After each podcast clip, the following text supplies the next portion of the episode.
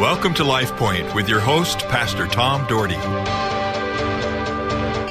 Hi, folks. Lord bless you this great day. Thank you for joining me again today. God wants to use you for His glory. I can tell you that. And by the way, as you're listening to 94.1 The Voice, you're listening to Life Point. It's at 8:45 on Monday through Thursday morning.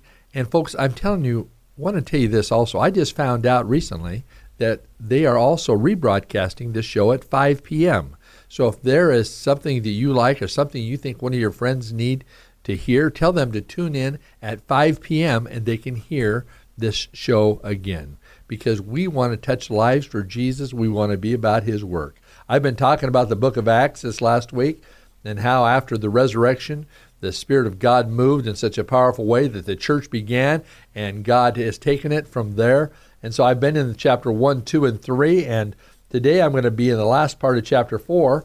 And this this takes place, the part I'm going to pick up is when John, Peter and John are put into custody, and uh, they tried to stop him from preaching the word of God, and they had all the they the Sanhedrin commanded Peter not to preach and all this kind of thing. But we're going to find this. Uh, we're going to move down to verse 23 of the fourth chapter, and so listen to this. And when they had been released, they went to their own companions and reported all that the chief priests and elders had said to them. And when they heard this, they lifted their voices to God with one accord, and said, O Lord, it is thou who didst make the heaven, and in the earth and the sea, and all that is in them, who by the Holy Spirit, through the mouth of our father David, thy servant, didst say, Why did the Gentiles rage, and the peoples devise futile things? The kings of the earth took their stand, and the rulers were gathered together against the Lord and against Christ. For this is verse 27. For truly in the city there were gathered people, they were gathered against, together against the holy servant Jesus, whom thou didst anoint, but Herod and Pontius Pilate also with the Gentiles and the people of Israel, to do whatever the, thy hand and thy purpose predestined to occur. And now, Lord, take note of their threats and grant that the bondservants may speak thy word with all confidence. And anyway, they go on, and then verse 31 says, And they had prayed the place where they had gathered together was shaken, and they were all filled with the Holy Spirit, and began to spur, speak the word with boldness. They were all filled with the Holy Spirit, and began to see, preach the word with boldness people of God, we need the Holy Spirit of God to give us boldness to speak His word, whether we're at work, whether we're at home, wherever we're at, that we would allow God to use us. Well, then it goes on in verse 32 And the congregation of those who believed were of one heart and soul, and not one of them claimed that anything belonged to him, was his own. But all things were common property to them. Remember in chapter 2 of Acts? How they had sold everything to be able to share with those in need. They became together, they were concerned about everybody else rather than themselves. You know, we live in a society that's very selfish. We're very concerned about our own needs. And to give to somebody else in need, it's not easy. I have people in my church that have been incredibly generous to give to people in need. I mention a need and they respond. It's been amazing. The problem we deal with in our life, as we know, is a lot of people uh, we tr- we enable people because everybody will ask, everybody wants something for nothing, and they don't learn, and we just continue to feed into them, and you know we have to be wise in trying to teach people, teach people how to live, teach people how to do their money. In Jan- excuse me, in September, middle of September, we're going to offer Financial Peace University again. I have a great couple that leads that to help people be wise with their money. And says, and with great power the apostles were giving witness to the resurrection of the Lord Jesus, and the abundant grace was upon them all. And because this is really fresh, it just happened. The resurrection and, and his ascension just happened, so it was all fresh. So they were sharing everywhere. They wanted people to know their lives were being touched and changed rapidly because the disciples were sh- sharing the good news of Jesus and making more disciples.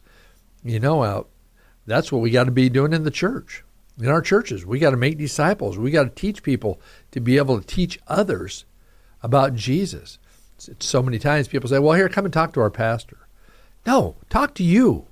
Lead them. Walk with them. Don't let me take your blessing away. You pray with them. you say, Pray this prayer with me.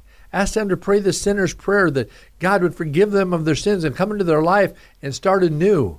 And then get them hooked up with a, a good Bible believing church, or if it's in your church, in a program that would help them grow and learn. Then he said, For there was not a, listen to this in verse 34, there was not a needy person among them. For all who were owners of the land or houses would sell them and bring the proceeds of the sales and lay them at the apostles' feet, and they would be distribu- distributed to each as they had need. They were taking care of the people. They were watching over the people. They were touching not only spiritual lives, but physical lives in turn would help the spiritual lives.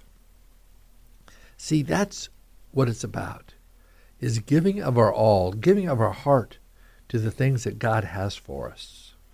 But you know, when you're selfish, I'm telling you, it catches up with you. In fact, listen to the next story in chapter 5 of, of Acts about Ananias and Sapphira.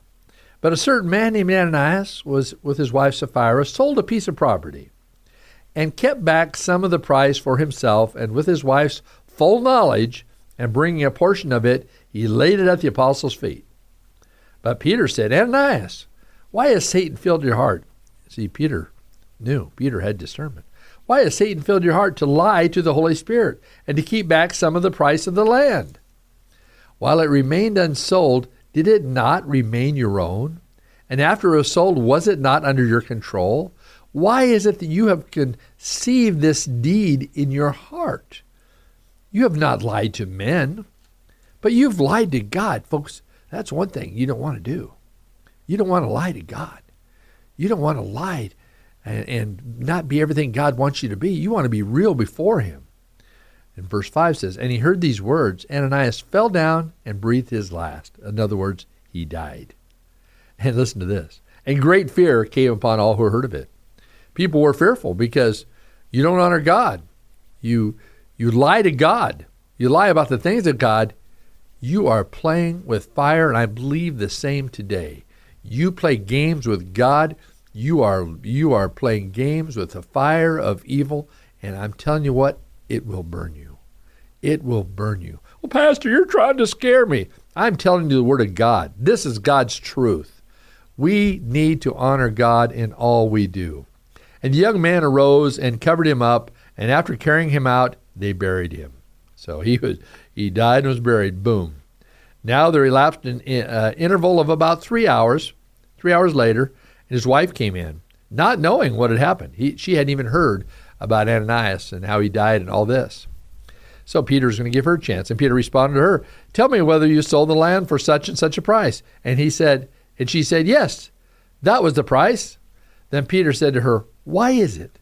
Do you have agreed together to put the Spirit of the Lord to the test? Behold, the feet of those who have buried your husband are at the door, and they shall carry you out as well. Wow. Wow. Folks, that is so spooky. And she fell immediately at his feet and breathed her last. And the young men came and found her dead. They carried her out and buried her beside her husband. And great fear came upon the whole church and upon all who heard of these things. People of God, sometimes we need a fear. Sometimes we need the fear of God. When you don't honor God, I, I have a hard time. I, I would, I'm telling you what, I don't know what happened in my life if I didn't honor God uh, with what He has given me if I didn't give back to God the first fruits of what He's given me, I have been fortunate. I was raised in a house that I was taught all through life give to God. And from an early age in my life, in my teens, I started giving God the first fruits of what I made and what I earned. And then I started giving Him more. I started honoring Him in the best way I know how. And you know what? God has blessed me over and over again. He has taken care of our needs. The same thing goes in church. I told you that the other day. How God over one of the things I didn't tell you this part, but when I first came to Cloverdale uh, 33 years ago, the uh, church was very small, 50 around 50 people, and the church was behind in payments, and they didn't have much money whatsoever. In fact, I I substitute taught and coached sports, did some things to try to help uh, have some income to be able to live. But one of the things I realized with the first three months here is that the money that was coming in for tithes and offerings, we were not tithing on that to missions or anything else. We just tried to, they tried to pay their bills and they got behind. And so I said from that point on, I think it was three or four months after I came here, I said, we're going to start giving the top 10% that comes in to missions. And people, I'm telling you this, the exact truth. For 22 straight years, we exceeded our budget. And on that 23rd year, we didn't exceed our budget, but we did not spend over what had come in. And that has continued for the last 10 years. 33 years, God has taken care of our church. God has taken care of our church. It's because we are honoring Him first. And folks, we've got to honor Him. And these people, Ananias and Sapphira, that's, that's a terrible story. That's a terrible story. But they lied before God. People, I hope you're not lying before God. I hope that you're not representing something you're not. I hope you're putting Him first in your life and you're not playing games with Him. Oh, and I know some people have already turned off the radio probably, but you won't even hear me say that. But you know, I'm telling you what, it's between you and God. You're going to stand before Him someday. Every one of us are going to stand before the King of Kings and the Lord of the Lords, and He is going to judge us. And He's going to let us know what we did in our lives. Yeah, you probably see the big film going by. The question is, did you honor God? Are you honoring God? Are you honoring God with your life, with your faithfulness to the things of God? You serving Him with everything you have? You putting Him first? Are you faithful? Are you faithful to Him? Do you really love Him? I know many of you do. And I pray that if you don't, that today you say, Lord, forgive me, help me to move ahead and be the best man and woman I can be for you. Lord bless you. Have a great day. LifePoint is a ministry of the Cloverdale Church of God. If you would like a copy of today's broadcast or would like more information about the church, please call us at 208 362 1700 or write to Cloverdale Church of God, 3755 South Cloverdale Road, Boise, Idaho 83709. You may also visit us at our website, www.cloverdalechurch.org. Thank you for listening and have a blessed day.